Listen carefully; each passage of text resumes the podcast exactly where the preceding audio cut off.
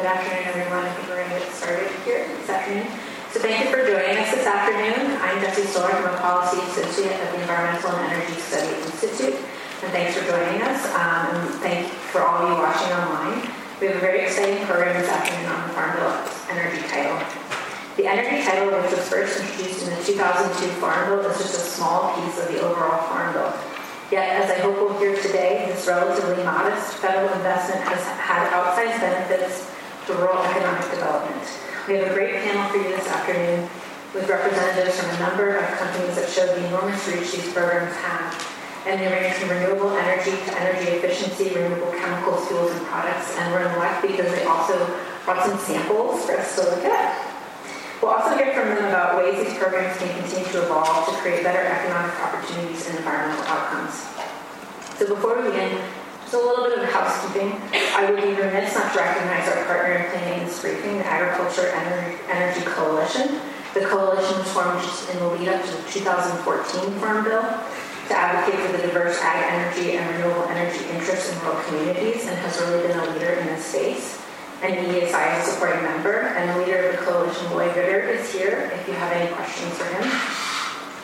And then if you were not aware of us, EESI was founded over 30 years ago by a bipartisan congressional caucus, but now serves as an independent nonprofit. And you can check out our website to find out more information about this particular topic, as well as look at all of our past briefings, fact sheets, and newsletters, and other items. So, oh, before we get started, I just want to briefly introduce our speakers. You have their bios in front of you, and for those of you watching online, if you go to the briefings page, you can find them as well. But I'll just quickly introduce them, and then I'm going to turn it over to them because they have a lot, a lot to get through in a relatively short amount of time. So first up, we're going to have John Socrati. John is the Biomaterials Business Development Manager at DuPont Industrial Biosciences. We have John Shaw, the President of Itaconix Corporation. We have Sarah Boggess, Director of Communications and Governmental Affairs at ReEnergy Holdings. We have Scott Kohne, co-founder and senior vice president of Aloterra. We have Graham Christensen, a Nebraska farmer and president of GC Resolve. And last but not least, we have James Duffy, a partner at Nixon Peabody, and here today representing the Distributed Wind Energy Association. So without further ado, I'm going to turn it over to Mr. Socrati. Thank you. Thank you very much for the introduction. Thank you for the opportunity to speak. Here I'm John Socrati with uh, DuPont, DuPont for 33 years, and uh, primarily in green products. And today we'll be talking about within the uh, Farm Bill Energy Title Program, there's a bio-based markets program. And this program, uh, section uh, 9002, was around helping provide value for commodities. I don't know how familiar you are with this, but a bio-based product is anything that's derived from plants or other renewable materials. And uh, so this could be ag, forest products, crops. This can go into lubricants, detergents, polymers, lots of different things. So it's an alternative to petroleum. And um, DuPont and the government, we've been a strong supporter of this for many years. DuPont made a commitment quite a while ago to be always looking for greener, better solutions, and taking our polymers and our materials and deriving them from agricultural-based products made a lot of sense for both the environment and also for business. So we've been a strong supporter of this because what this program, within this title program, is something called the Bio Preferred Label and mandatory purchasing. So what that means is that the USDA will go and third party credit yeah, this actually is something that's made bio-based. So this helps provide credibility and visibility to bio-based products. Fine, There we go. So to give you a little bit of background on DuPont what we consider to be successful, the first thing is three pillars for success in biomaterials. And the first one is to have a genuine, innovative science to produce high performance materials. People, there's still a bit of a stigma. If it comes from bio, if it's natural, it's probably inferior. Uh, the detergent maybe doesn't clean as well. So there's this stigma, and we've always believed that it's just the opposite. This is an opportunity to actually make superior products because the molecules are different. And so we've been able to, as, as to us, we won't pursue it unless we genuinely have a differentiated high performance. The next thing is scalable supply. And what's the point of making a great product if you can't afford it? So if we can't get it to scale and we can't get the cost to where it's really going to move the needle, there's also not a lot of point in doing it. So this is also very important. And last is the renewable sourcing aspect to it. We view this to be very crucial. Uh, we provide a lot of science and, and, partnerships in being able to use renewable materials as the starting point. And that gets to the responsibility piece, you know, what really is a responsible material. Before I go in too deep on that, let me talk just real briefly around at the core of our biomaterials business is a, it's basically an alcohol. It's a special type of alcohol. Has a fancy name, one, 1,3-propanediol. Um, you're all familiar with beer and wine. That's a fermentation process in which a natural biomass material is converted into ethanol. This is pretty much the same thing. The only difference is the organism in there, instead of turning it into ethanol, it makes a special alcohol, a diol, called propanediol, or PDO as we call it. So this bio-PDO is very unique in that it can do a lot of things in replacement of, of glycols and other petroleum-based types of materials. First of all, what we do is we start with a, with a biomass feedstock. This can be any crop, and it's, it's starches are what we typically start with. So we're looking for efficient land use ways of, of getting at a starch. And so we'll start with the starch and the sugars in there, and we'll convert that using fermentation. If you think about it, let's say if you wanted to make like a nylon, and you're going to take oil and you're going to boil that and make benzene and cook that and make caprolactam and cook that somewhere to make a polymer when you do fermentation, you pretty much just pitch the yeast and let it go. So from an energy reduction standpoint, this is very significant. You're looking 60% less greenhouse gas emission than a nylon. So these processes kind of are self-running, and it's, it's pretty cool. So not only is the product itself very unique, but the process itself is, is, is extremely friendly. So we can, first of all, we can take that bio-PDO and we can use that directly either in cosmetics, Zemea is the brand name for that. So that's used as a humectant, which is it holds moisture. So you can use that in moisturizers and, and uh, pharmaceutical household cleaners, even food and flavorings. It's a very benign thing. Uh, it's, it's, a naturally occurring, it's, an alcohol. So, um, so that's one way of using it. The other way of using the bio-PDO directly under the brand name Susterra is you can also use it in polymer resins, which I'll talk about in a second. Also heat transfer fluids. Uh, your planes, uh, they're de-iced, there's a good chance that had a de-icing fluid now. It's much better uh, and, and, better for the environment and safer chemical. So it's one of the other ways of using it. So you can take this bio-PDO and you can react it further to make a polymer. And so that's what we call Sorona.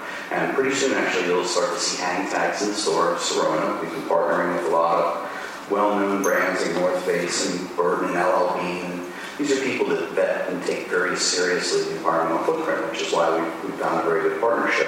So these products later on, if you want to come up, I can show you examples. Replacement for animal hair for makeup brushes, Mohawk carpets, which is a large residential carpet maker out there, and uh, so beautiful carpets.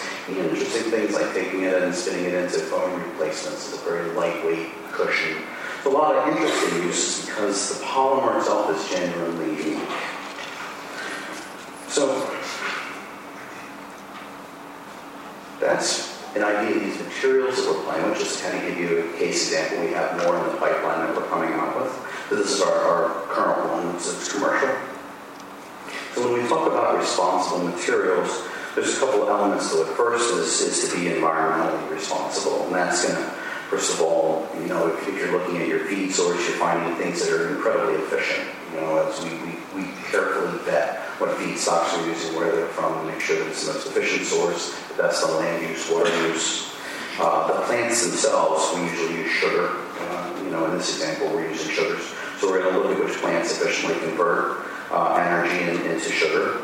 And innovation is, is, a key piece in there. So the, the not only environmentally, but also socially responsible is also another key piece in this whole thing. And so that's products and chemicals that are safe and benign to the human body, uh, geopolitically stable.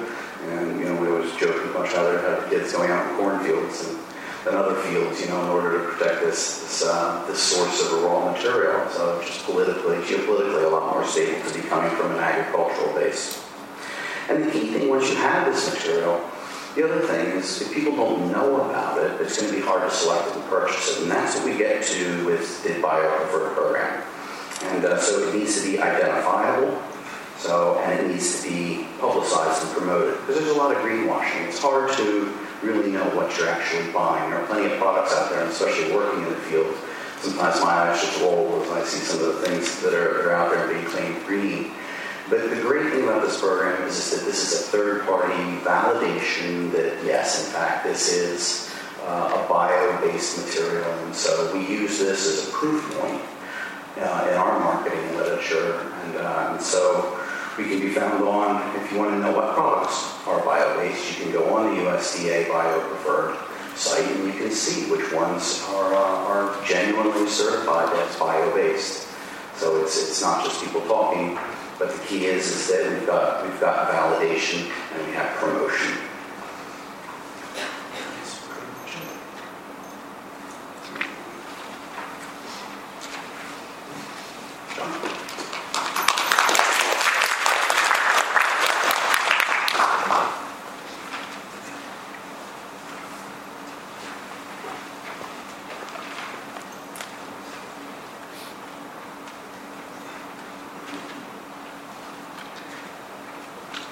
Uh, my name is John Shaw. I'm the uh, president of Itaconix Corporation.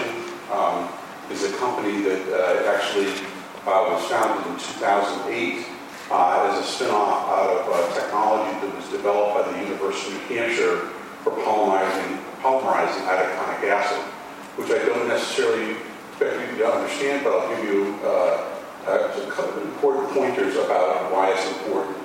So we are a small company. Uh, we were uh, privately funded for many years. We merged with a UK-based uh, specialty polymer company about two years ago uh, that has now took our name. So Itaconix PLC is actually a UK-based publicly traded company uh, working on specialty polymers.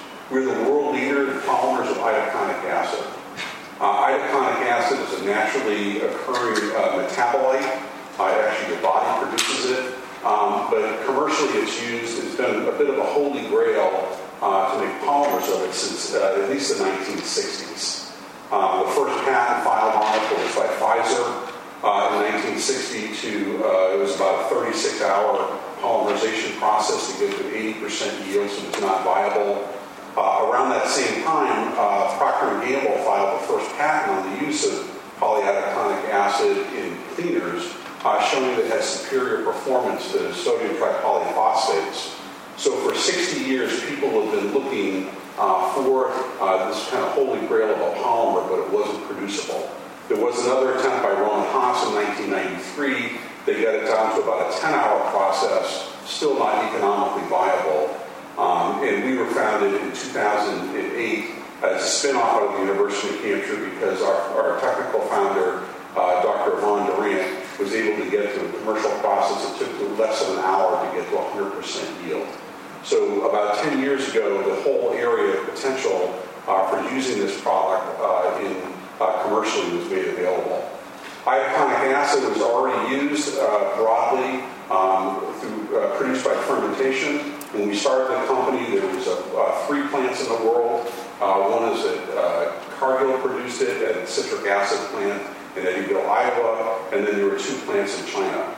Uh, since we're talking today about the effect that governments can have uh, on your uh, on your development of your company, the first hit we had was in 2009.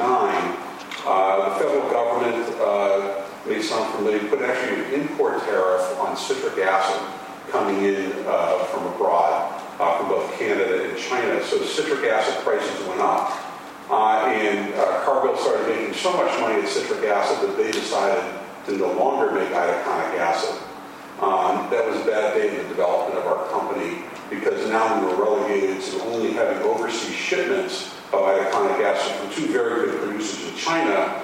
Uh, but in terms of our product development, uh, many of the potential uses for our product were limited because our potential customers would not accept the supply chain where the itaconic acid is coming across from, uh, from abroad. Uh, and whether we have hundreds of applications, but say if you're a large brain, putting your large brain at risk when there wasn't a domestic supply of your raw material was difficult.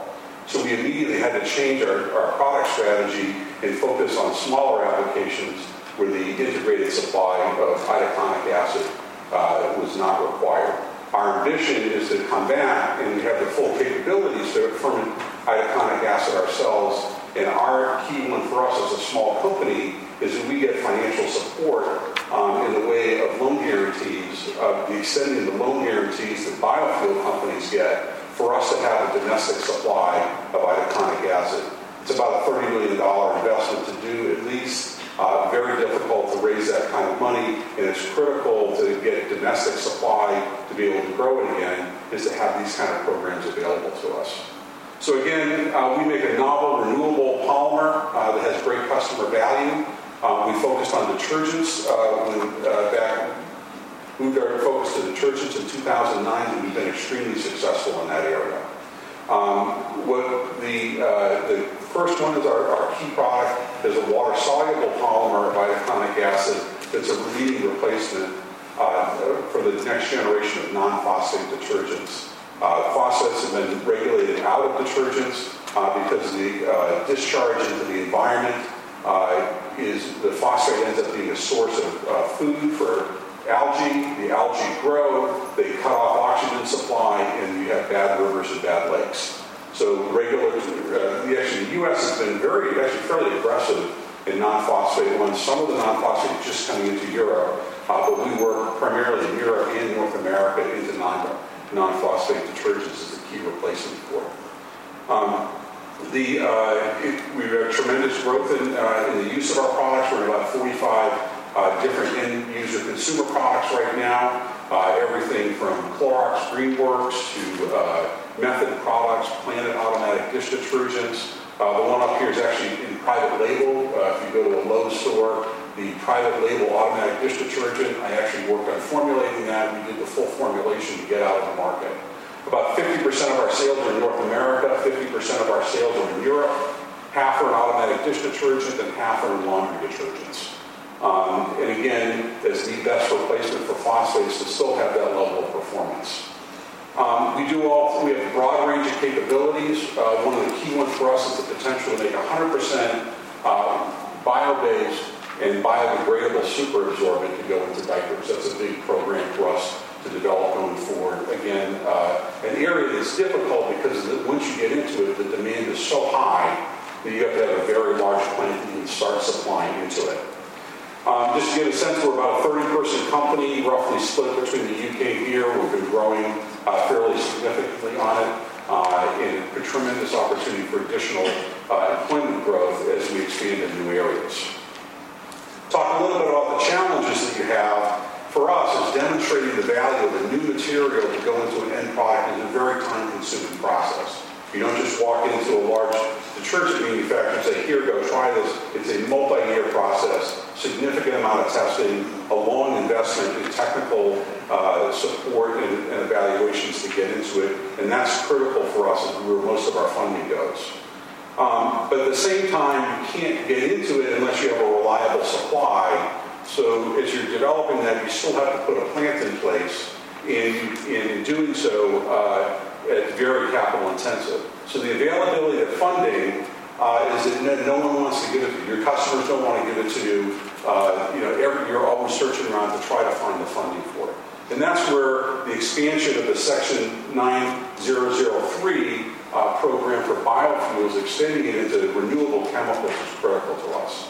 Uh, as it stands right now in the current farm bill, uh, these kind of supports are available uh, for renewable biomass, primarily advanced uh, biofuels such as ethanol into, into, gasoline. That's a pretty commodity one. It's kind of replacement of just you know, bio-based for gasoline side of it. But we have much better and higher objectives to achieve within the farm bill. One is to go after safer chemicals, and second of all, to go on that is ones that have less environmental impact uh, and less accumulation. So for safer chemicals, for example, our polyitaconic acid is much safer to replace phosphates. Another good example is nanocellulose is used to replace with formaldehydes in everything for uh, the glues that are used for, for wood composites, where the formaldehyde comes out into your house, into the, air, uh, into the environment. and is harmful, there are great green chemical replacements that are much safer. In addition, if you look at the environmental impact side of it, biodegradable polylactic acid and PHA packaging is a highly valuable area where we don't get plastics going out into the environment and persisting in the environment. Uh, and then also for us, a goal for us is to have a fully biodegradable superabsorbent diaper. Um, to do this, though, we need to, these are much higher value-added products um, than just looking at biofuels. Um, they create a tremendous amount of value. With tremendous amount of value, create a huge amount of job opportunities. But to do this, we need the same benefits that the biofuel companies have had to build plants and extend them off into renewable chemicals. And that's critical for us. Thank you very much.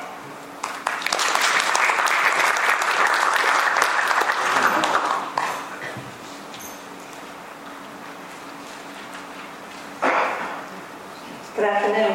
My name is Sarah Boggess. I work for ReEnergy Holdings, and ReEnergy owns and operates biomass to electricity plants in the Northeast. And I am pleased today to provide an update on one of the ongoing BCAP projects, and we are known as BCAP Project Area 10. And this is a project that was awarded back in 2012. I have very fond memories of a beautiful day in July of 2012 when Senator Gillibrand came up to a farm in central New York in the town of Mexico to announce this USDA award to support the commercialization of shrub willow in central and northern New York. And this was a partnership between us and the College of Environmental Science and Forestry, which is a college that is part of the State University of New York. It's located in Syracuse, and they were really the driver of this particular BCAP project. There's a faculty member at ESF by the name of Tim Volk, and he is, I would say, an international expert on shrub willow. He has devoted his entire 30 plus year career to studying shrub willow. So he was eager to partner with us to see if we would provide an end market for shrub willow under the terms of a BCAP project. So this slide uh, includes the, um, the project elements of, of Project Area 10. USDA designated the project area in central and northern New York that would allow the expansion of shrub willow on biomass on marginal land. So this was land that was lying fallow, and um, Tim Volk could not work with these landowners to begin commercializing shrub willow unless these landowners could have the wherewithal to not only establish these crops, but then also to have an end market to sell the crops. So ReEnergy committed to purchase all of the willow that these landowners could plant over an 11-year period. At this time, we have about 1,200 acres in three counties that are enrolled in the program, and more than 8,500 tons of willow have been delivered to our plants from the commencement of the project in 2013 until the present. So, you know, our facility managers, managers at our two plants in northern New York, you know, there were some fits and starts in terms of how to blend that fuel into ours, but over time, it was determined that it was a suitable, suitable fuel in terms of moisture and ash content, and it's worked out well. It tends to come every fall. And at this point, we are using it exclusively at our ReEnergy Black River plant, which is inside the fence at Fort Drum. And Fort Drum is a very large U.S. Army installation outside of Watertown, New York. And under the terms of a 20-year renewable energy supply agreement, we are providing all Fort Drum's electricity needs with our renewable electricity. So I think it's pretty neat that this BCAP project is allowing these landowners to use their marginal land to supply fuel to support a mission critical installation like Fort Drum. So some of the benefits of the program, as I've mentioned, um, it overcomes the barriers of the high upfront costs to establish the crops, creates stable long-term end markets. It advances Tim Volk's research. It provides fuel diversity benefits to us at ReEnergy. Um, we tend to use um, mill residue and forest residue, and this was a way to add some diversity to that fuel mix, which is always a good thing from our perspective. It also supports jobs and rural development, and Tim Volk has, has pointed out two studies to me that says that between 45 and 59 jobs are supported for every 10,000 acres of the cultivation of this crop. Um, we also have been providing extension services to landowners, and that's been through the BCAP program, but also through $400,000 from the New York State Energy and Research Development Authority. So we were pleased to see New York State also get into the act and support this program. And this has allowed the farmland to stay as farmland.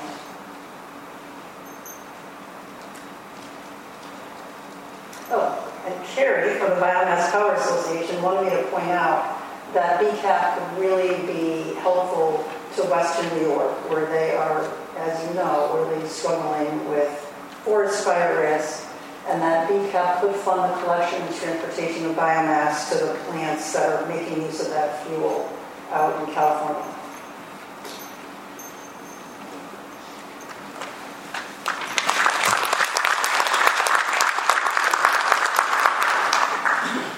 Okay, hi, Scott Kohne with Aloterra. Um, so first of all, I have to say uh, happy birthday to my wife who may be watching this on the webinar. Uh, so Erica, happy birthday. Um, I'm sure you know you really wanted your husband talking about policy and BCAP and DC for your birthday present. So here we are. Um, I, I wanted to start out with um, a thank you to Kelly Novak and Matt Ponish, Todd Atkinson, and, and Darlene uh, Freeman, all with the FSA. Uh, those are the individuals that put in monster hours for our company to get this project up off the ground. And, uh, oops, I guess I need to do this. Yeah, there we go.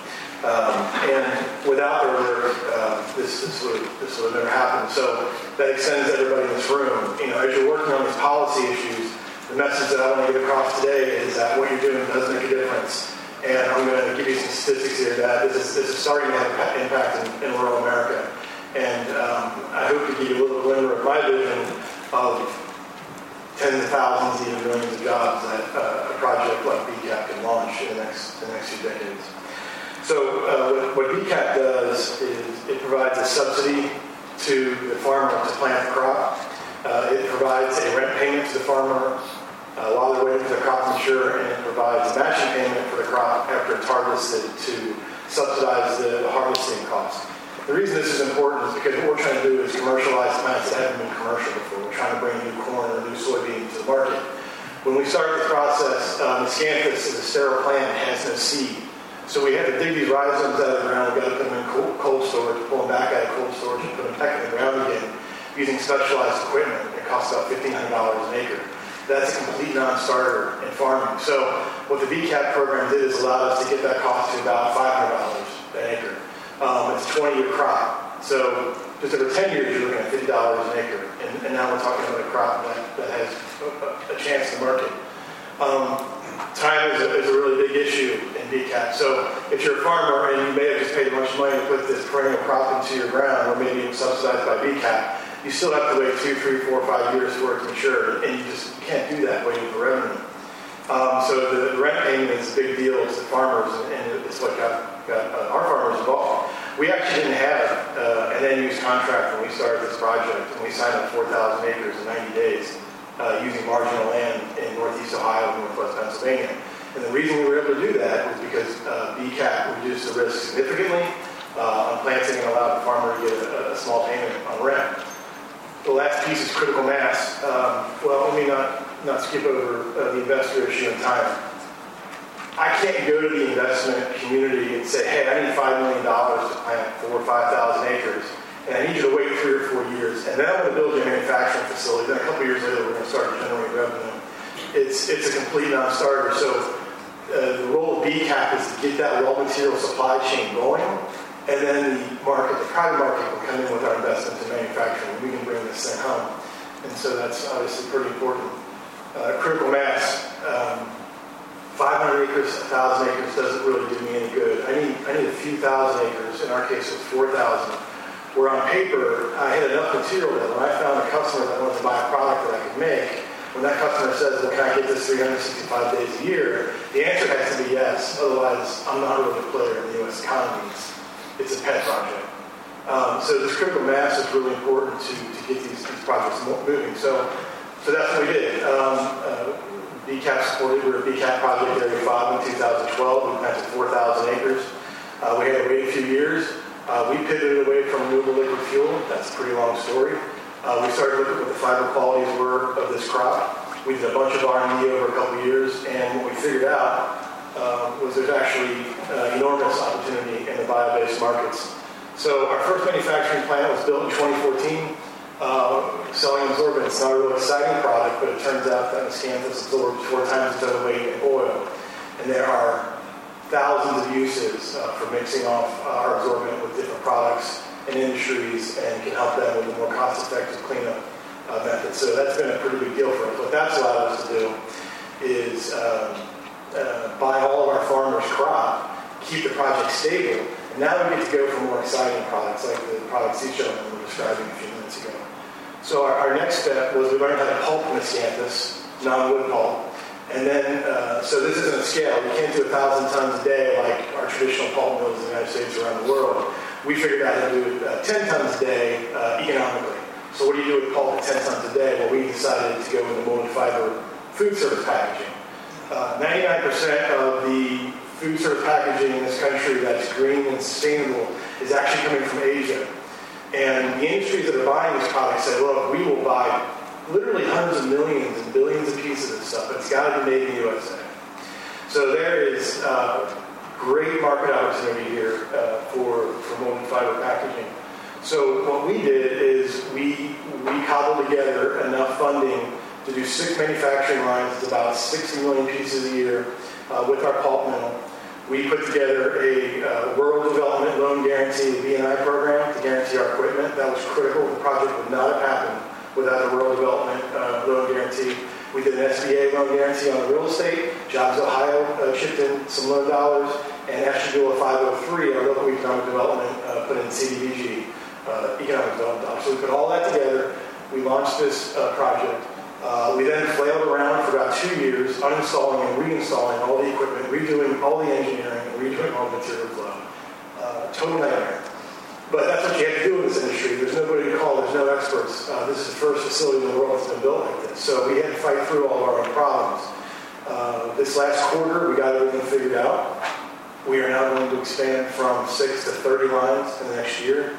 So we are going to going from 70 full-time jobs to 250 full-time jobs. Uh, there's another announcement that we're going to make in a few months that's going to has related products to this that we're not ready to talk about yet, but we're going to be bumping up to around 750 to 800 jobs in the next few years. All of this is because of BCAP. It's all built on that crop subsidy to get these, these crops up and off the ground. So, a pretty big deal. Um, now what we're really excited about is, interesting enough, was just mentioned uh, two speakers ago uh, by John, uh, with cellulose nanocrystals. Um, so think of rebar for concrete. You put rebar in concrete, you make it you know, much stronger. On a cellular level, if you can isolate the nanocrystals living organisms, you can put that product into plastics, foams, gels, paints, shampoos, and you can increase the performance of those products significantly. You can make them more sustainable uh, and create you know, all kinds of products. Well, it turns out that the aspect ratio of miscanthus CNCs is bigger and thicker than anything they've seen so far in nature. Three weeks ago, we found out that we got the patent uh, to produce CNCs out of miscanthus. So now we're starting to get into some really advanced materials and advanced manufacturing, again, built off of, of BCAP. We're working with Argonne National Lab, uh, University of Chicago, and Case Western University in Ohio to commercialize this as quickly as possible. We see the, we see the potential to build dozens of manufacturing facilities producing CNCs because there's literally hundreds, if not thousands, of products that CNCs can improve. So again, this is all built off of BCAP. We have lots of other products we want to get into development. Um, so, so the, the, vision I want to try to get across here is this is 4,500 acres. Miscanthus can be grown on 40 million idle acres in the Midwest and Far West. And that's just our crop. There's over 20, 30 good energy crops that are out there, perennial crops, that BCAP can't support. So if we've created, you know, about 70 full-time jobs and we're going to go to 250 jobs on 4,500 acres, you know, what's the potential here? The $5 million that was uh, that came into our project generated $25 million in private investment dollars. So there's a 5 to 1 ratio right now. We're uh, in the market right now to raise another 40 million in, in private capital. So there's going to be a 65 million to 5 million ratio, private to public dollars here. Uh, so it's a, it's a good investment. Um, we have over 125 farming families at this point that are generating revenue from this crop, both landowners and farmers. We've had dozens of families tell us that this is helping them keep the farm in their families. Uh, you have marginal soils. If you don't keep crops on your land, you lose your tax break. They can't really, it doesn't make sense to keep the farm anymore. So there's a lot of farm, farm uh, can, uh, company, sorry, there's a lot of farm families that we talked to that have kept the farms in the family because they have miscanthus growing uh, on our fields now. So there's a, there's a pretty big impact there. I've already covered these other issues. So what we're talking about here is, is commercializing crops, new crops for the farming community, right? So whatever happens to Aloterra, whatever we end up doing uh, in the industry, miscanthus is now commercial. You can you can uh, you can plant for five hundred dollars. So I'm very confident because miscanthus can do anything the tree can do and actually replace all petroleum products. That in 10, 20 years, miscanthus is going to be in um, hundreds of products. Just like we saw corn develop, you know, soybeans started or two products, now there are thousands of products. So BCAP can continue to commercialize new crops increase the portfolio of crops for our farming community, and now they've got more and more crops that they can use to diversify their risk and their commodities. Um, and then companies like mine are going to come in and look at this portfolio of crops that are commercial, and then we can create a bunch of advanced materials, products, et cetera, and build more manufacturing facilities. So that's our story. Uh, we think BCAP's great, and we, we hope uh, we hope it continues to get significant funding so this can keep going.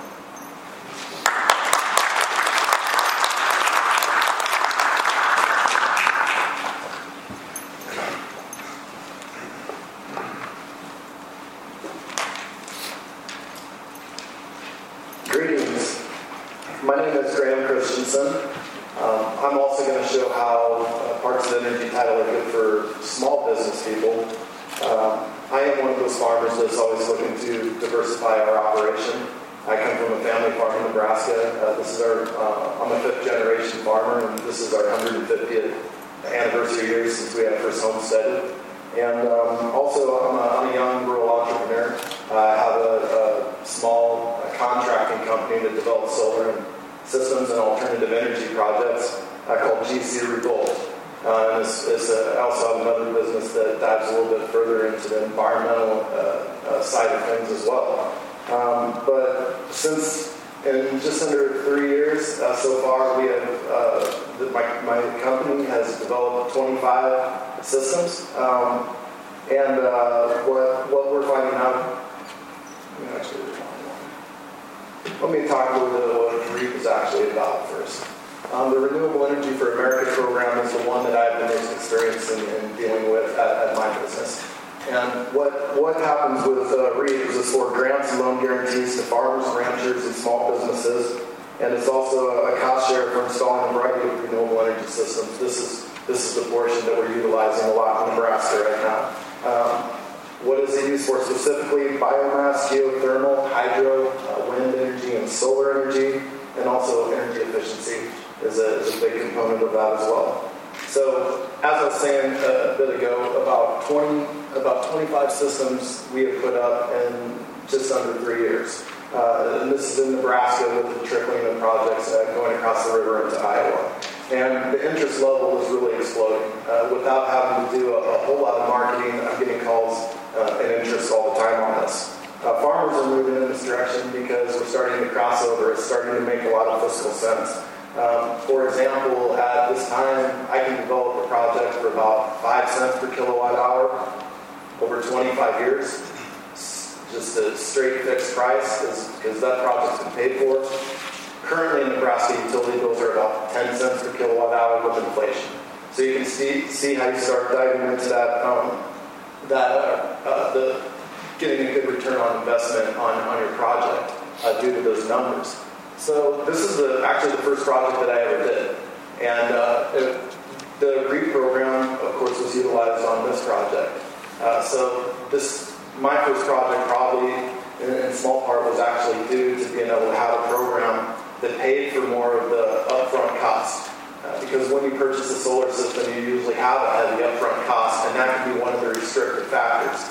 This helps us, these grants help us be able to, to alleviate some of those financial pressures. And, and coming from a, a you know a rural conservative area, um, every penny really counts on these independent business type operations. So folks are very interested in this. On this uh, Brumman project is a $40,000 price tag, and, and you can see that we were able to get a grant of about $9,900 uh, to alleviate some of those upfront pressures. And, uh, and also to point out that uh, the rest of those monies um, end up going to a lot of different areas, electrical contractors, um, in some cases, we have banks um, that are being involved in financing these programs. Uh, the, the two part-time employees that, that work with me, uh, equipment uh, costs, and of course also sales tax, you know, which is going to a lot of other things in our state. Uh, this was an award winner uh, through the USDA program, and this one further gives you an idea of how many different kinds of people get involved in a in a project like this um, that was priced, you know, around that between that eighty and ninety thousand dollar area. And once again, for this small rural business, this is a this is a nursery, and, and uh, my friend uh, Jenny helped establish this. This was her dream for rural entrepreneurship. Um, she built this nursery right on the farm. Uh, without this this grant, uh, this this group wouldn't have been pulled together, and these new revenues, uh, you know, wouldn't have ever existed. And of course, you have to practice what you preach. So just this uh, couple days before Easter, uh, this is this is our uh, family farm, and, and this is uh, our brand new system we just fired one up ourselves. Um, and uh, we're using that to not only power the farm, but also power an electric vehicle fleet um, uh, that helps us get around from place to place in, in, in northeast Nebraska. And I've also worked a little bit uh, with the wind energy component of the REAP program. Uh, this picture you're seeing right here, this is a group of farm family investors that put up some risk money in order to uh, try to move forward on a community project. Um, and uh, this grant was for $12,500. It's specifically focused on the feasibility as- aspect grant, meaning that we bought a meteorological tower we started testing the wind speeds on the high ridge in, in our area. Uh, found out we had great wind potential, and so now we made friends with a, a bigger company, uh, which is working with us to drive in uh, a wind project into the Burt County area, um, which uh, will help bring tax revenues um, into our area, which are really important right now. There's a lot of property tax pressure on the farmer in Nebraska, so uh, this helps alleviate some of those pressures, or gets us started down that road. Uh, also, um, this uh, as we sold some of that went down to the bigger company, we still have intentions of taking this to the next step and actually develop, developing a, a community scale project that serves our community and allows for more local investment. So we're all about trying to drive revenue centers back home, and especially at a time when commodity prices are low, we're looking for all these kind of unique and creative opportunities uh, that we can find. So, what's the value proposition of REAP? You've heard some of that already, um, but these are new jobs, new rural entrepreneurial opportunities that are desperately needed, uh, new revenue streams for rural businesses. Uh, this is lowering our price of electricity for the long term. Uh, so, you know, uh, being not even 40 yet, I'm still looking, you know, 40, 20, 30, 40 years down the road. How can we lock in and solidify consistent low price energy this helps us get a step closer to that. And, um, and uh, also energy security. Uh, we don't spend enough time talking about energy security, but the more distributed energy projects we have, uh, the, the, the more secure our communities and our families will be. And then REAP also does help uh, alleviate some of the cost differences that we're still dealing with with the lithium ion batteries, the Tesla Powerwalls, et cetera there's a lot of interest for this in, in, uh, in rural Nebraska. You talk about an independent family farmer and the independent mindset. They'd, they'd like to be able to produce energy themselves and not have any kind of concerns about way on the edge of the line in these remote areas when the grid reliability is not great. They still want to produce energy. Some of the farms we work with have cold storage to store food and keep it fresh. If the energy goes down, they're out of business. And so the battery helps retain that consistency in the grid. Uh, and it's, it's, such a great, it's such a great mix with solar systems right now in rural areas. And and, and, while have started to decline rapidly in price. The battery systems are not that way yet. So this program helps us get our foot in the door so that we can start learning about the next wave of technology also. And I actually have an application in right now that would be uh, starting to look at how we apply our first uh, lithium-ion battery uh, to, a, to an organic farm in the far reaches of the state in the Nebraska Panhandle. Uh, no emissions and no water, of course, is a, is a big deal. Um, we have to be cognizant about our environment. That's why I set up business to try to help farmers be in the lead role instead of on the other side of things while making fiscal sense, while proving the economic case, while driving the revenues into, into our state and our own communities.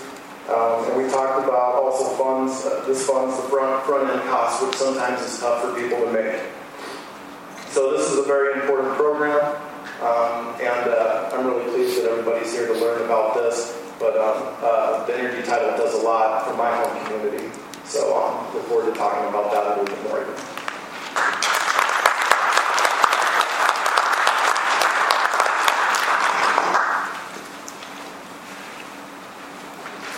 Uh, Hi, I'm Jim Duffy. Uh, Thank you for coming. I'm a a lawyer in private practice with the law firm Nixon Peabody based in Boston. But I'm here today in my capacity as a board member of the Distributed Wind Energy Association, where I'm also on their executive committee and secretary of the board. Um, And that's me without a beard.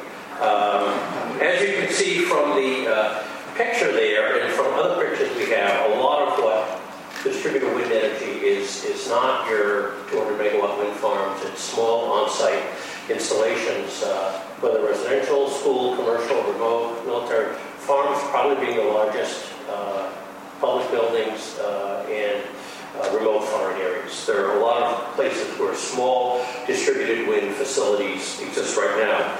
And the consortium of the people involved, they probably never heard of any of the names of the companies up here, but uh, there are a lot of small businesses all over the country that are involved in manufacturing, installation, uh, maintenance, and financing of, of small wind. So it's a decent-sized association with quite a few members.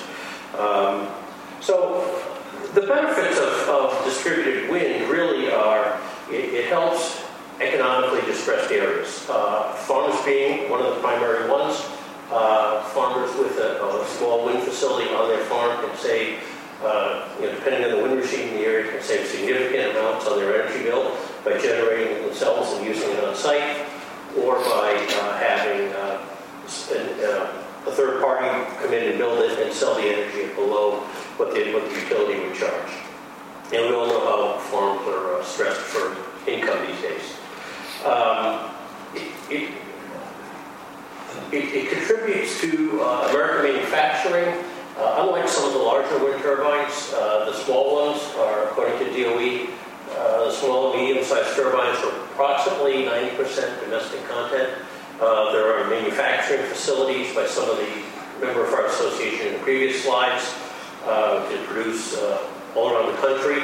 Uh, Bergey Wind Power in Oklahoma City, and Norman, Oklahoma, actually, uh, Northern Wind Power up in Vermont, and both of those do a significant amount of export to uh, Europe and Asia as well to benefit the U.S. economy. Um, so, distributed wind, like distributed renewable energy everywhere, uh, strengthens the grid. It requires less use of the grid because a certain amount of energy is generated on site. It doesn't have to travel through the grid, minimizes necessary grid upgrades. It has huge potential. The DOE and the national laboratories uh, last year said there were 50 million potential sites in the country where, where they deemed it was most likely sufficient wind to economically put small wind on small businesses, perhaps on larger residences. Uh, they're in all 50 states and it's one of the major undeveloped national resources that we could capture. It's, it's right there for the taking. Now, um, we've had several policy objectives at DWEA to make, to make this happen. One was to um, grow the R&D uh, budget at the DOE, which fortunately in the recent budget uh, enactment uh, provided $10 million for distributed wind R&D. That has been tremendously helpful in rapidly bringing down uh, the costs of producing on-site wind, uh, more and more efficient machines, uh, thorough testing of these machines to certify that they work and that they produce the benefits anticipated. Uh, Extended USDA REAP fundings, you know, Graham just talked a lot about REAP. We're here to support the entire energy title, but in particular, the the REAP project, which uh, Distributed Wind has utilized, um, in particular for underserved technologies. Now, what I mean by that, and and I think a lot of, a lot of our speakers, there's a theme here, we've got new, innovative uh, ways to produce energy or to, or to benefit uh, farms that perhaps don't have a 20-year track record. So perhaps the official at the state who's allocating REAP money might not be able to as easily justify these projects. We're hoping that going forward, there could be a little more flexibility in REAP funding so it can be a nimble program and reward proven but still relatively new technologies and improvement on existing technologies. I think that's sort of a common theme of what we're all hoping to be able to do here. And I think that's really where the government should be stepping in and helping where people are coming up with something innovative. Uh, Distributed Wind, we were, you know, we, we were one of the so-called orphan technologies that didn't get our federal tax credit extended a couple of years ago.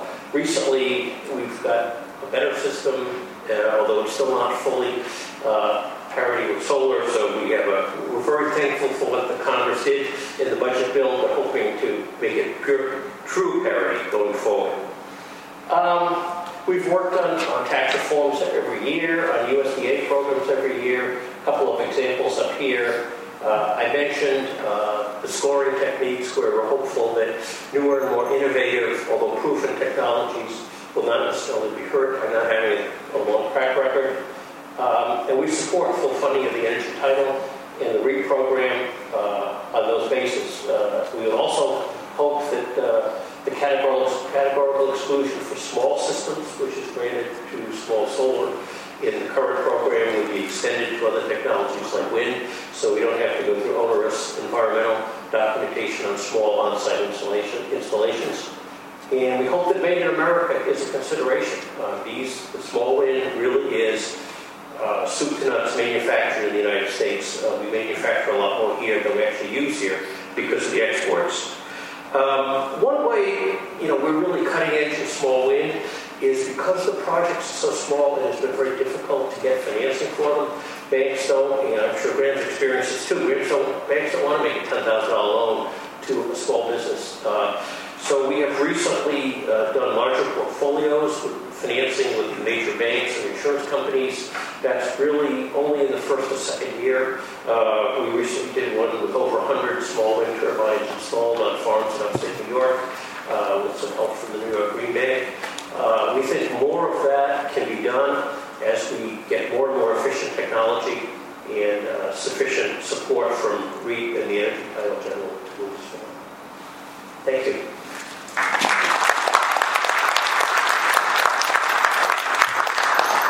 Thank you. And our, uh, someone from ESI wanted to let me tell you in the audience that there, we ran out of slides outside, but they will be on our website if you're interested in accessing them later.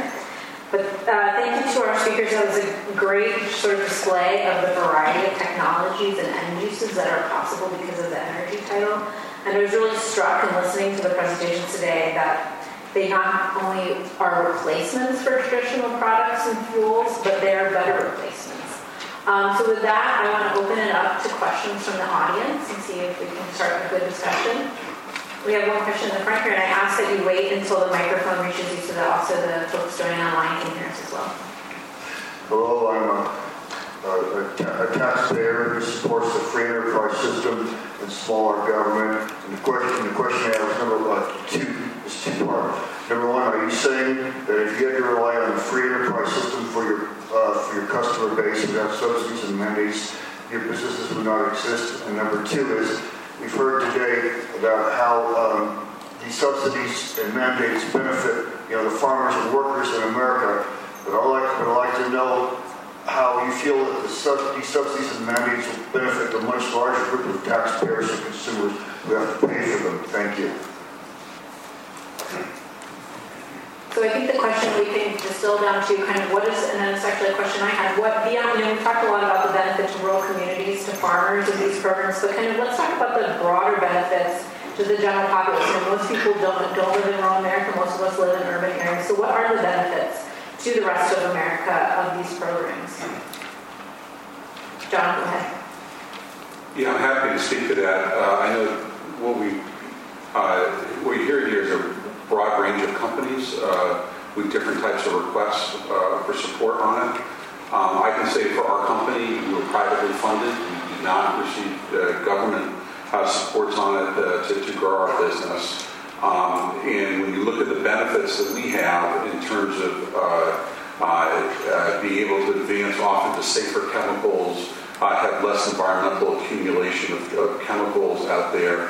Um, the ability to have products that are actually, I think, benefits uh, more the urban areas where the issue of safer chemicals and accumulation of uh, plastics uh, and whatnot actually probably has a much bigger impact in the, in, uh, in, in the uh, urban areas um, in, terms of the type of materials that we deal with. Um, that, that being safer and less environmental accumulation in it. And again, we exist as a private company. Um, you know, we have always existed as a private company, uh, not dependent on uh, government subsidies on it. But, but again, to be able to extend benefits to a broader range of people, um, there's a specific need uh, for assistance and capital in it um, that, that, the, the, the, the uh, uh, on the risk capital side of it. Graham? I, I appreciate that question. Um, I would advocate, you know, uh, before cutting or discriminating against one type of energy source versus the other, you know, all across the board elimination of subsidy systems because these programs are getting way less taxpayer-funded subsidies than a lot of the typical energy sources um, that you're that you're used to. So uh, it artificially deflates the price of energy. Uh, you know, something even all across the boards, one way or the other, is something that I've always been a big advocate for. Um, and also, uh, as far as you know, you guys, uh, you wherever you live, if it's in the here in Washington D.C. or or um, or you know maybe you're back home from somewhere in Chicago or in, in our case Omaha. When we get a wind project into the ground, um, that means that a lot of times we're selling it to Omaha Public Power District in our area. So now we've locked in the lowest form of energy we can, at least as far as wind energy goes, and that means that's solidified for 25 years. Is about the life of a lot of the wind projects now. So we, have ensured that you're going to be paying lower electricity bills for a, longer time, um, and that's huge. I already talked about the different jobs that come with the investment that this is about, financing, contracting, electricians, surveyors, um, and, and more investment opportunities at the most local levels. Uh, we don't have a lot of you know revenue opportunities where I'm from, so um, you know these are these are needed in our area if we're even going to keep our community around. Um, and then finally, uh, as as we start to um, move further down our lives, some of these environmental impacts from some of these other um, uh, sources of energy are also causing health issues, and those are bills that become harder and harder to pay all the time. So if we can have a preventative approach to health issues, we also eliminate those costs in the, in the long run. Uh, you know, you look at it in that sense and you take all of the dollar bills that are factored into this and you can see how you can make a pretty good case. Great. Questions? Back here. Yeah, hello. Um, I was wondering if the panelists found any crops specifically grown for either energy purposes or for bioproduct purposes that also double as maybe a cover crop that be planted in off growing seasons and then also sold um, to companies like yourself. So if, let's say you're a farmer and you grow a specific crop or you crop rotations, is there any way that these, these crops, maybe not something like a willow tree that could take a couple years to grow, but have, have you guys found any kind of crops that could grow within, let's say, four months during an off growing season that could then be sold?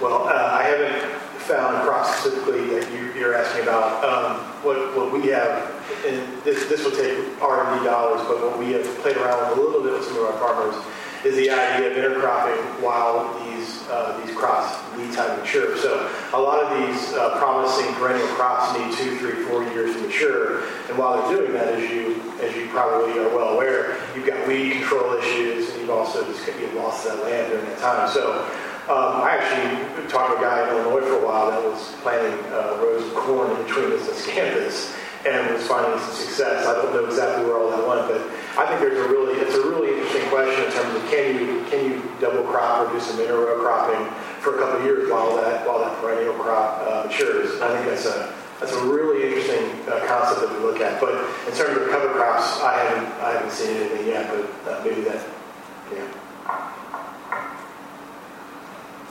And John, did you want to add anything?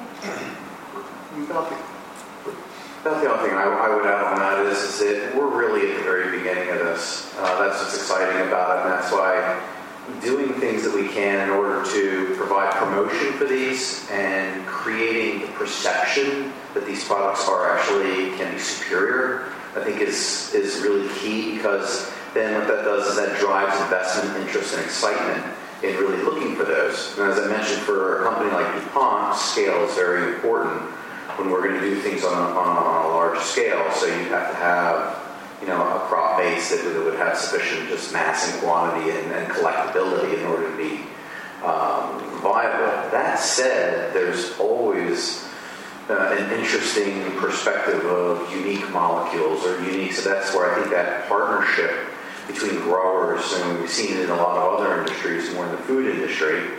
Um, and, and I think that as, as these products, as we start to understand more the relationship between the raw material source and then what's potential, I think there's an awful lot of, of future potential of, of specialty products that are being driven for specialty chemicals as either replacements or uh, what would be much better, something that's even more benign and superior in, in property. So we're at the very beginning of this, but I think that's why it's so crucial that programs like this are supported because you need successes, you need wins, and we have a tendency, we're going to go after the, uh, not to make a bad joke, the lower hanging fruit, but, uh, but I think it's important that we win with this and, and we establish a preference for these materials, and, and then I think that the rest will follow. Great. Question? We got one right up here in the front. Oh, I was wondering. Oh, no, right behind you. Hi, uh, John Canese, I'm an energy policy consultant. Um, It's really a question about uh, distributed power um, coupled with storage. Um, I think is a very important element to expand it, to get the most benefit out of it.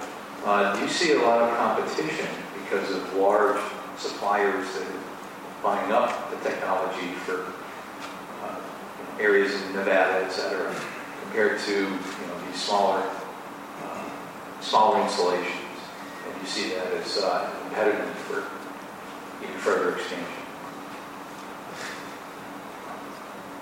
It, it is an issue currently uh, in a place like Nebraska. Uh, first, one of the first things everybody talks about after the solar is the Tesla Powerwall, and I've called all around the country. Denver and Minneapolis are the closest uh, outlets, you know, for Nebraska, and they're not interested in the market here right now. So the thing that people most identify with is not very accessible. Um, uh, so we're looking at alternatives, but you know, being that the the um, technology is you know still somewhat new, we got a pretty good idea what we're doing, but uh, there's, there's not a lot of other options that are really credible. But it's changing. Um, I- you know, I, I think every time somebody asks me about it, we take another peek, and, and there's something kind of new floating around out there. Um, uh, but you know, currently. Uh, while the solar system seems like it's uh, you know a lot more easy to justify, the battery's still a little too pricey. So I'm hoping we can get a little bit more focus on kind of those independent business owners in the Midwest because there definitely is interest, but um, we're probably going to need to, to uh, make sure that we have some support system to get the first ones out there so people can grow company. Yeah, um, I, I- think a lot of these decisions are made locally, on-site by individual farmers or businesses. I think the storage is clearly coming, it's getting better, but the cost curve is coming down pretty quickly on storage. And I think a lot of people are waiting on the storage component um, until the costs come down further and it becomes even more uh, attractive it, it's coming and it's, it's going to be part of this. We can also use, you know, right now there's a, um, there's a tax credit subsidy for the energy equipment itself, and there's some uncertainty whether storage is energy equipment or not. And uh, it would be very helpful, the IRS is studying the question, has been for several years. It would be very helpful to get an answer on that. We have a question over here.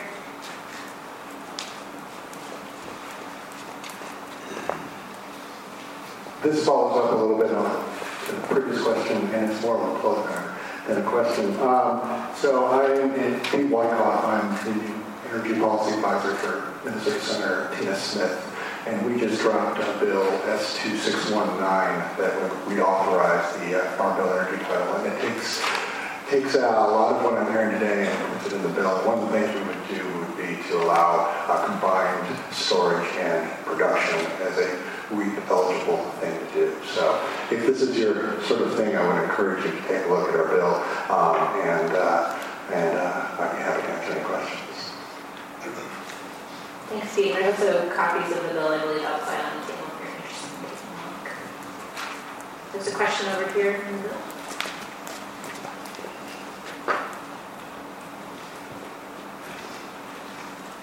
Hey, uh, can you talk about the role of state government in conjunction with federal policy in terms of how it helps drive innovation or farmers?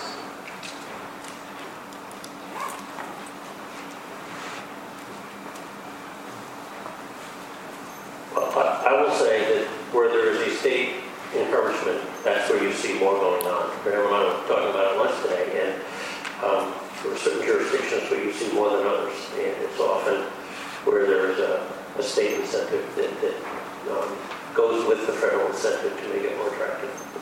Hopefully, there are plenty of examples. Unfortunately, the, like the federal state changes year to year, and certain states are more attractive or less attractive from year to year.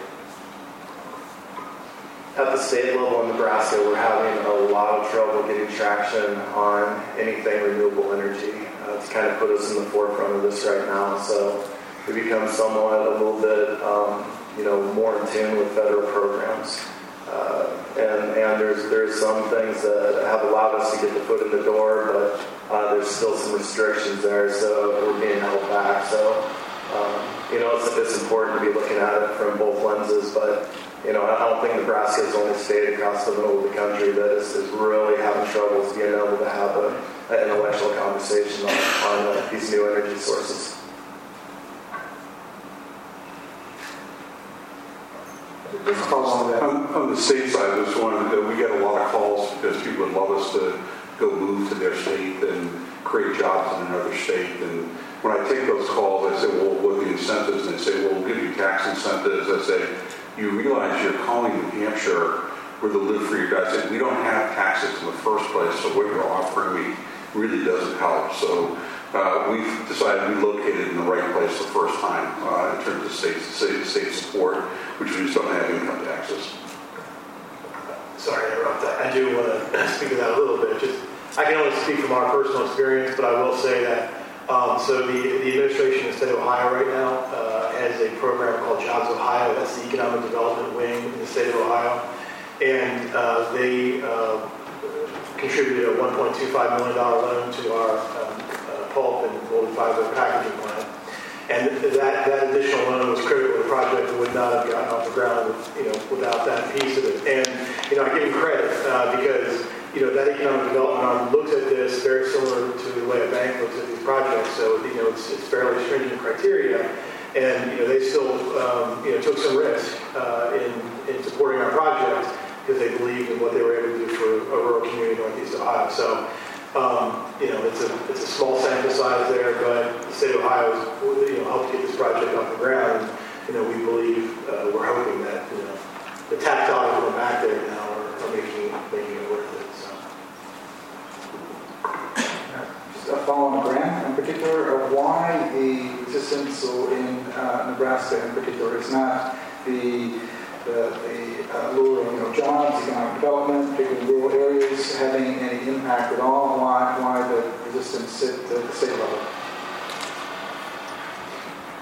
It's, it's tough to make um, complete sense out of it, um, but uh, there's there's just not a complete understanding of things yet. I don't. I don't think. I don't. I don't. I also don't think that um, folks are grasping the enormous amount of potential that this has for for rural um, at this time. Uh, so um, we continue to go about doing the educational process. You know, things like today um, back home, and uh, you know, once in a while we uh, we make some progress there. But overall, um, that combined with a uh, really strong, you know, rural elect- electric association, you know, push um, on some other forms of energy. It's made it a little bit more difficult to move forward as aggressively as, as we need to to take full advantage of this, this new business opportunity.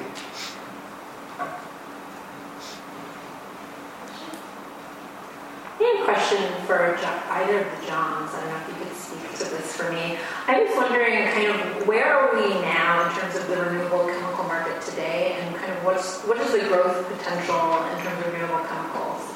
Can you give me a sense of kind of, of what the potential is?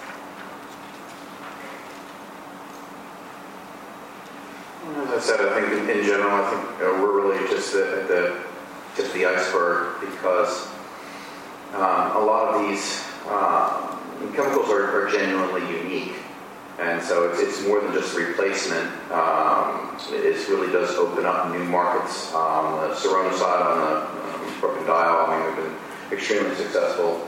Uh, and that's just one. Uh, you know, we, we definitely see the opportunity for whole new platforms. And uh, so I, you know, um, personally, I'm, I'm quite bullish. I mean, I think it, it really has. It's actually just begun. Um, what makes it, what, for example, what makes propanediol unique is that it has three carbons. Well, uh, anything coming out of petroleum has to be divisible by two. So what makes three unique is it's a, it's a helix, it's a coil. Uh, it's kind of unique in nature. So a chemical that we knew how to make uh, synthesizing from a petroleum base. We knew about it. I mean, DuPont invented it back in, uh, I think, 47 or something like that. It was really expensive to make. So as you start to play around with plant base and, and take a look, it opens up whole new, unique molecules that are far superior. And ironically, it's, it's, a, it's a very low energy way of making it. So um, this is just, in, you know, if, if you look at just the total history of it, uh, Tim Gerke from DuPont, you know, first thought about this back in, I think it was 93 or somewhere, and he was all excited down the hall, wow, this is, this is all out there, this three carbon molecule, and, and that's just one when you look at what it spurred. So uh, there's so many more, so many more areas of potential, and uh, so I, I think we're only at the, at the very start. John? I totally agree. Um, I think uh, it really speaks back to the need to expand, from our, my perspective, the 90, 903 into broader areas. Um, I think there's been a wave over the last uh, 10, the initial wave was just to have a renewable version of an existing chemical. And uh, billions of dollars was invested in it, and I said, well, why? Why do that? I mean, that, I don't understand what the value of it is. Whereas what you're seeing now, those of us who survived and prospered are coming out with uh, totally novel chemistry with far greater value than just being renewable. As I spoke about, you know, they're safer chemicals. They have lower VOCs. They are uh, less harmful to the environment, less harmful to the human exposure. Um, they don't accumulate in the environment. Um, these are these are far far more um, important uh, and valuable goals to go after than just whether it's from renewable biomass.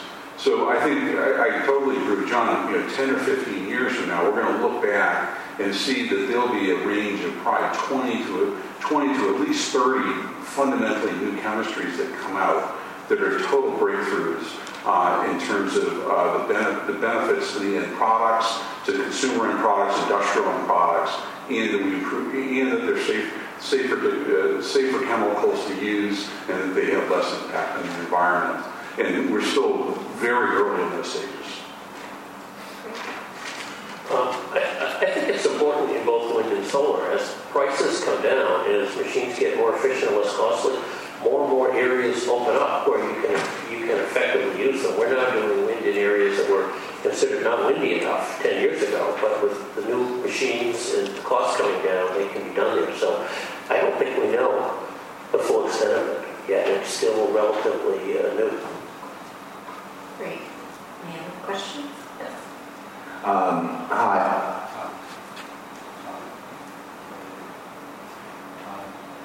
You can just say, state your question. It's not. Uh, yeah, Todd Goats here. I'm representing the Alliance to Save Energy. Uh, this question is for Graham, but anybody else can chip in. Uh, you mentioned earlier uh, that you were able to use REAP to help use uh, energy efficiency upgrades to HVAC and lighting and whatnot. Uh, just like to wonder, you know, uh, how um, you know how that's worked out for you, uh, what exactly you, what exactly you did, and um, the benefits that you've seen accrue from that uh, up to this point. To, to be honest, I haven't specifically worked on one of those programs. I just wanted to make sure it was highlighted. Um, but the energy efficiency piece is as big of a piece of anything of this. And I imagine as we expand in the future years, we're going to be trying to take a look at how we pair these things to bring energy usage down and then match solar, you know, and then of course that lowers the cost of, of everything all the way around. So uh, there's a lot of need for this in rural areas. There's been some utilities that have gone forth and moved um, on these programs. They're popular when they do. Um, but uh, I, you know that is something that I think is vital. That you know we haven't used it um, ourselves uh, with our business yet. Are there any questions on BCAP specifically? I know we haven't really talked about BCAP. Uh, Sarah, can you, are you guys looking at other regions or feedstocks for ReEnergy, or are you just focusing on shrub willow? Um, At this point, only shrub willow. We have been thinking about whether there's any BCAP potential um, at our four plants in Maine. In fact, I was just talking to Scott about that earlier today. Uh, We're also looking at, you know, potentially finding a bio-based manufacturer to co-locate with us at our four plants in Maine. So looking forward to spending time with my colleagues after this session to talk to them more about that. But, you know, we really represent the entire value chain of the bioeconomy here. And I think that's also important to point out. I mean, we're all important to the bioeconomy in a different way.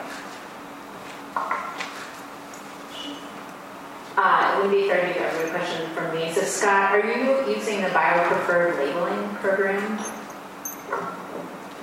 Yes, uh, you can search our name in the database right now, and uh, we uh, apply our pulp as an intermediate, so anything we make our pulp out of uh, is eligible for the program. So can you explain, I don't think we exactly explained for those of you who may not know what exactly, you know, what is bio-preferred, kind of what does that label convey, and how, are, how is the federal government using bio-preferred?